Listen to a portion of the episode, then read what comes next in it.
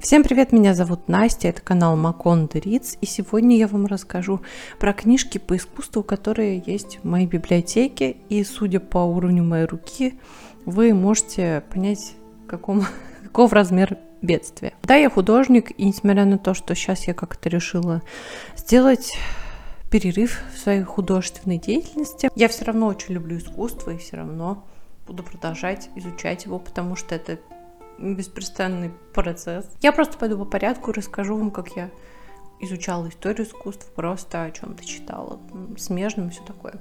И первая книжка, которая у меня есть, это суперобложка, которая ободралась вся вообще. Зачем они нужны вообще?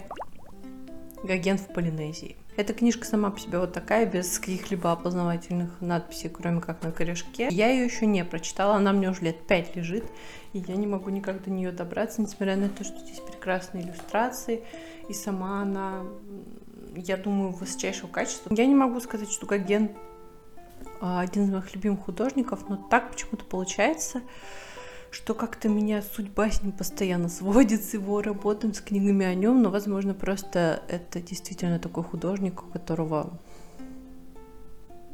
такая слава, что он просто везде, типа как Ван Гог. Но вот как раз Ван Гога я действительно люблю и нахожу близким себе.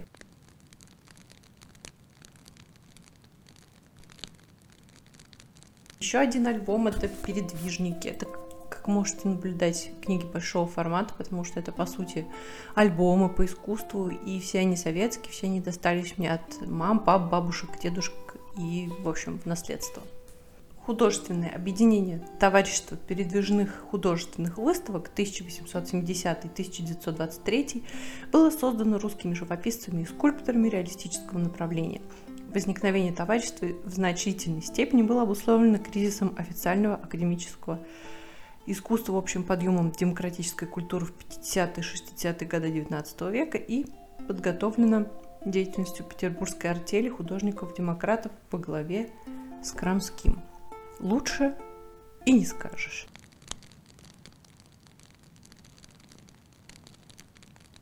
Многие процессы в искусстве, они протекают синхронно. Если, например, во Франции при течи импрессионистов и такого импрессионистского художественного бума бунта э, стал Эдуард Мане, то в России вот это были передвижники. В какой-то момент в XIX веке всем уже настолько осточертела эта вылизанность, эта определенность тем, это супер гладкие вылизанные картины, и наступил кризис просто, и все захотели чего-то нового, наступил вот такой вот бунт художественный. Но это, разумеется, немного упрощенное, сильно упрощенное, косноязычное такое объяснение, но тем не менее примерно так все и было. Так что в какой-то степени это и есть те самые предимпрессионисты. Я знаю, что многие обвиняют современное искусство как бы это сказать, в бессмысленности, но мне оно нравится, потому что я знаю его историю, потому что я знаю, откуда все это взялось, и понимаю, почему все это случилось, и как это понять, и какие книжки почитать, я вам сейчас расскажу немножко попозже. Альбомчик Альбрехта Дюрера у меня здесь еще лежит. Дюрера тоже очень люблю, и считаю, что он просто феноменальный гений своей эпохи, но о нем я тоже достаточно мало знаю, и вот мой любимый заяц который написан в смешанной технике, между прочим, а именно акварель гуашь, и это начало 16 века. Это не совсем альбом, это скорее просто книга с иллюстрациями, это о Рерихе, это э, Николай Рерих «Зажигайте сердца». Рерих очень вообще такая спорная фигура, не только в искусственной жизни, потому что вокруг него и его жены вырос целый культ. Да, такой культ такая секта, что ли, там какие-то энергии обсуждаются, какое-то совмещение каких-то восточных верований с православием, и, в общем-то, картины Рейха, они то самое и отражают. Но если в то время, в которое он писал, это было нормально, потому что восточная культура, восточные верования, восточная какая-то духовность были очень э, модны, как раз начиная, по-моему, с Ван Гога, потому что если вы присмотритесь, то всякие там миндальные ветки Ван Гога и все такое, оно очень-очень-очень напоминает восточное искусство. И это, потом, это не случайно, потому что Ван Гог специально это хотел сделать, он очень любил всякие там японские штуки. Но Рерих, он считается, в общем-то, примитивистом, но такой примитивизм, это по мне, в принципе, его картина мне нравится, если вот не углубляться в какие-то вот эти вот странные такие учения, которые он вокруг себя возвел. А дальше пойдут две книжки, на которых я написала наверное, с пяток разных рефератов, несколько курсовых. Это искусство Древней Руси и искусство Западной Европы. Вот искусство Древней Руси, если честно, я мало очень открывала. Не знаю, как-то вообще русское искусство меня почему-то мало интересует. Наверное, потому что это как вот с Пушкиным. Та же самая история, когда ты с детства всего этого просто вот, вот так вот просто наелся в своем окружении, уже не так хочется. А вот эта книжка, она прям меня спасала в очень многих ситуациях. Она здесь немножко попорчена, она мне уже такая досталась. Это были какие-то остатки библиотечные. И это замечательная книга, и я думаю, что если вы хотите ее почитать, она по-любому есть где-нибудь в электронном варианте, конечно, вряд ли ее можно сейчас достать вот прямо так, если только увидеть на каких-то книжных развалах, это я не знаю, насколько она редкая, но больше ни у кого я такой не видела. Смотрите. Я нашла линейку, которой я пользовалась еще в школе. На первом курсе в колледже D11. В общем, здесь очень полная наглядная информация, все западное искусство, начиная с там каких-то средневековья, с тех пор, как только э, все это появлялось, зарождалось, начиная с романских каких-то храмов. А, собственно, заканчивается она эпохой Возрождения. У меня есть такой альбом. Я, по счастью, его никуда не сдала. Это тоже мне осталось каких-то бабушек, дедушек, поэтому здесь всякие вырезки еще на ту же самую тематику. Это тоже книжечка о Дюрере, и она, по-моему, очень-очень старая. Она была издана в 1937 году. Да, вот такой вот у меня есть раритет. Она тоже была в суперобложке. обложке но я вообще понять не имею, где супер, супер обложка. И это серия мастера западного искусства. Ну а дальше пойдут новые книги, те, которые я уже сама покупала, те, которые я уже прочитала и которые я люблю. Не все. Не все. Вот эту книжку, например, я не очень люблю. Это на прошлый день рождения мне подарили. И это книга Леонардо да Винчи, его вселенной Александра Вецоузи. И это издательство «Миф», Ман Иванов и Фербер, и у них прекрасное всегда качество. Да, это первоклассное издание, но подарочное, здесь глянцевая бумага, мелованная, здесь все замечательно, все очень так полно представлен административный ряд и все такое, но она такая скучная. Вот здесь вот в принципе, несмотря на то, что они там пишут, что это какой-то новый взгляд на биографию да Винчи. В принципе, здесь все известные факты, которые и так есть. Вот ничего, никакую Америку здесь никто не открыл. Вот. Но если вы, например, первый раз знакомитесь с биографией да Винчи, я могу советовать эту книжку. Я не знаю, продается она сейчас или нет. Я только видела в этих подписных изданиях, что они выпустили еще Фриду из этой же серии. И я не стала ее покупать, несмотря на то, что я обожаю Фриду, именно по той причине, что вдруг там все то же самое, что я и так уже знаю. Собственно, зачем тогда? Э, просто для коллекции, мне кажется, можно еще какие-то более интересные экземпляры найти. Не уверена, что вот это нужно все. Вот, но или если в подарок кому-то, это вот, конечно, замечательно. Просто как, как и было со мной, потому что я ценю эту книгу просто потому что это непосредственно подарок. Следующие две книжки, которые я могу посоветовать всем, кто задается вопросом, а сфига ли вообще Ротко считается великим художником, и нафига платить столько денег за эту мазиню? Вот эта книга, она, я не уверена, есть ли она вообще сейчас где-либо. Я ее покупала, по-моему, три года назад уже. И это «Завтрак у Сотбис» Филипп Хук подзаголовок «Мир искусства от, от А Я». Эта книжка подойдет именно тем, кто задается вопросом, что же вообще там происходит в внутренней кухне искусства э, сегодня, ну и какое-то время назад. Художник и его бэкграунд, сюжет и стиль, притягательность картин, провинанс и погода на рынке. То есть это как раз для тех, кто задается вопросом, от чего, почему и зачем. Вот такая книжка может вам вполне прояснить э, эти моменты, потому что он как раз там и про ценообразование рассказывает, и все остальное. И еще одна для тех, кто непосредственно хочет разобраться с самими картинами. Это Уилл Гамперц и его непонятное искусство от Мане до Бэнкси. Эту книжку я вижу очень часто, она бестселлер, она много продается, и это радует. Потому что, несмотря на то, что она довольно толстая, и работать с ней нужно именно вот держа рядом готовить там телефон или ноутбук какой-нибудь, чтобы гуглить то, что, о чем он рассказывает, потому что сюда, ну, ну я считаю, и не надо вообще-то включать все эти иллюстрации, потому что он рассказывает про 150 лет искусства, сюда просто не уместишь. Какие-то иллюстрации здесь есть, но это не самое главное. Несмотря на ее ну, такую толщину, она э, очень просто, подробно и доступно объясняет, что же произошло за эти 150 лет в искусстве и как мы пришли от э, вот этой академической живописи, выглаженной, вылизанной, о которой я вам только что рассказывала, к Ротко, к вот этим всем таким художникам, абстракционистам и э, не знаю, кубистам каким-нибудь типа Пикассо, и как это все называется, что каждый художник имел в виду и все такое. Так что вот эту книгу вообще могу советовать всем тем, кто задается этими вопросами и кто обитает в не, на неком острове скептицизма. Границы искусства сейчас очень сильно стерты. Если как раз вот это академизм 19 века, он был апогеем э, какого-то формального искусства, когда от первых веков человечества, от простоты все, все искусство проходил вот этот сложный путь к сложным формам, к великолепным формам и только формам, но содержание исчерпало себя, и искусство стало просто бессмысленным как раз, несмотря на то, что оно очень красивое, но красота это не искусство.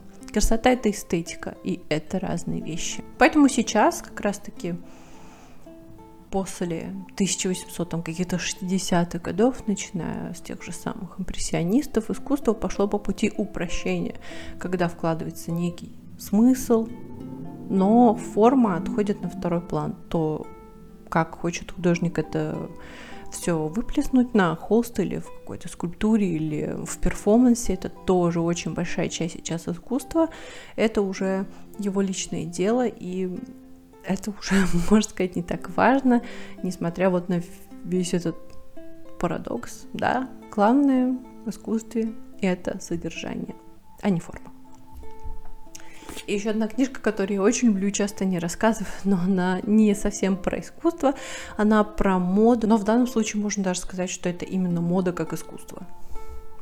Это Билл Каннингем и его модное восхождение. Я полюбила эту книжку всей душой, потому что я не знаю другой такой, другого такого опуса, который бы с такой добротой, с таким оптимизмом рассказывал о модном мире, в котором обычно, о котором обычно говорят, что типа там везде только акулы и вообще все плохое. И Билл Каннингем, несмотря на свой трудный тернистый путь, он остался оптимистом, замечательным человеком, по крайней мере, судя по вот этим строкам, я надеюсь, что так и есть на самом деле. И это так удивительно, и это радует. И если у вас плохое настроение, то вы можете почитать вот эту книгу, если вы любите искусство и хотите чего-то такого. И вы, мне кажется, наполнитесь сразу вдохновением и оптимизмом. Билл Каннингем — это первый стрит-стайл-фотограф. Он был модным шляпником, и когда шляпки умерли, это была, конечно же, величайшая для него трагедия, но он не стал отчаиваться, он переквалифицировался, и э, он здесь рассказывает о своем пути, о том, как родители препятствовали его увлечению, потому что в католической ирландской среде, там, середины прошлого века. Это было ненормально, то, что мальчик увлекается модой. Он рассказывает о том, как он жил в проголоде, о том, как он снимал какие-то закутки, о том, как он при этом всем дружил со знаменитостями и делал ему умопомрачительные костюмы. И вот эта вся энергия, она просто хлещет на тебя со страниц. И мне так было весело, интересно читать эту книгу. Я просто растягивала ее как могла, чтобы подольше продлить это хорошее настроение.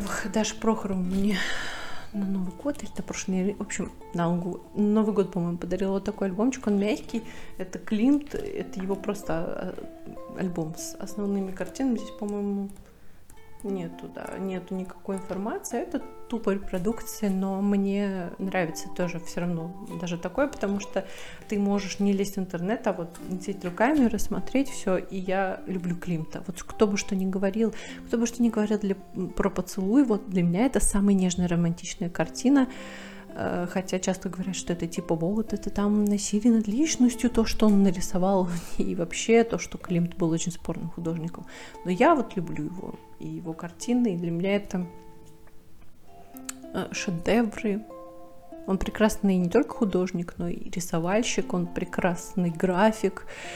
А вот Игон Шиле, например, с которым его часто да, сравнивают, мне не очень нравится. Он какой-то более невротичный, резкий, но это, в общем, не настолько мой художник. По-моему, Климтон гораздо более такой гармоничный, уравновешенный. И последний, уже точно последний, это вот такие огромные альбомы, которые выходили с какой-то газеты раньше, с комсомольской правды, что ли. Это какая-то такая серия «Великие художники». И я практически все это скупала уже не когда выходили, а потом в Ашане, когда они по 35 рублей были по скидкам. А, надо сказать, что серия это отвратительная в плане своей верстки, потому что здесь э, плохое качество репродукции в основном, и просто вот, не знаю. Но я думаю, что такое все равно нужно иметь у себя, потому что дело в том, что альбомы по искусству очень дорогие сами по себе, и за одну книгу отваливать минимум, я думаю, рублей 700, а то сейчас уже, наверное, и 1000, это что-то перебор. А вот эти, они были и так недорогие, а уж по скидке, ну, грех было не взять, да. И Кроме того, здесь и биографические сведения какие-то содержатся, и искусствоведческие немножко. Поэтому, да, я думаю, что в этом случае это допустимо. Здесь одни из моих любимых художников. Тропинин, про Тропинина я мало знаю, но мне... Он как раз, по-моему, академик был, но я, опять же, не ставлю себе границ, потому что многие академические работы мне тоже нравятся.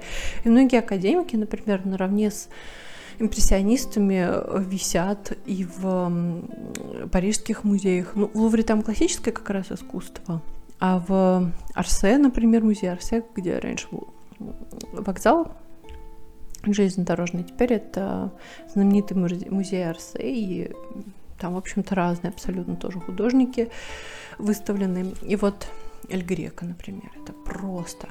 Я очень люблю Эль Грека, и вот эта его картина кающаяся как раз Мари, Мария Магдалина, она выставлена в Монсеррате, музее монастыря Монсеррат в Испании. Я там была, и я просто не могла отойти от этой картины.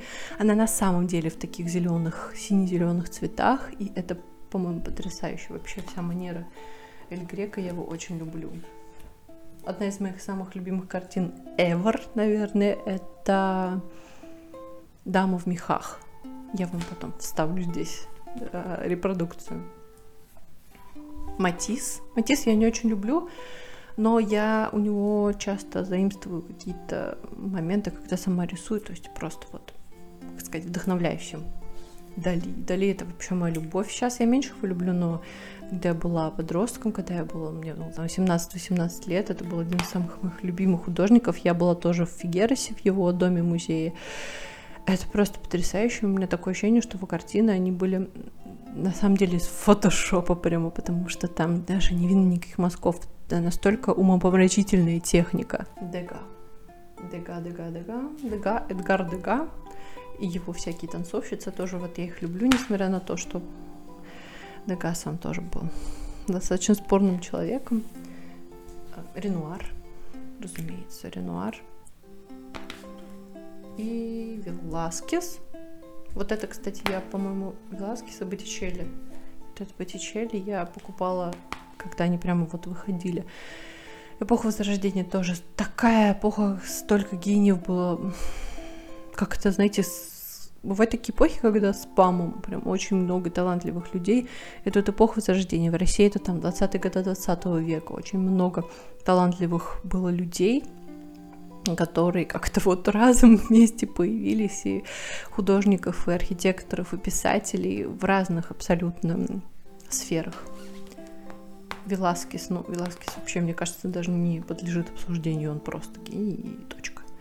И в основном, в остальном, да, импрессионисты, постимпрессионисты, это я тоже очень все люблю. Ой, как же я люблю искусство, как я люблю искусство, как я люблю все это обсуждать, анализировать. В общем, я сама прям вдохновилась даже после разговора про такие книжки.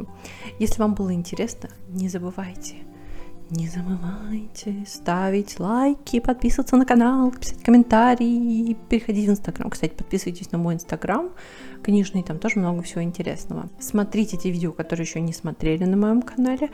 И увидимся с вами очень скоро. Всем пока!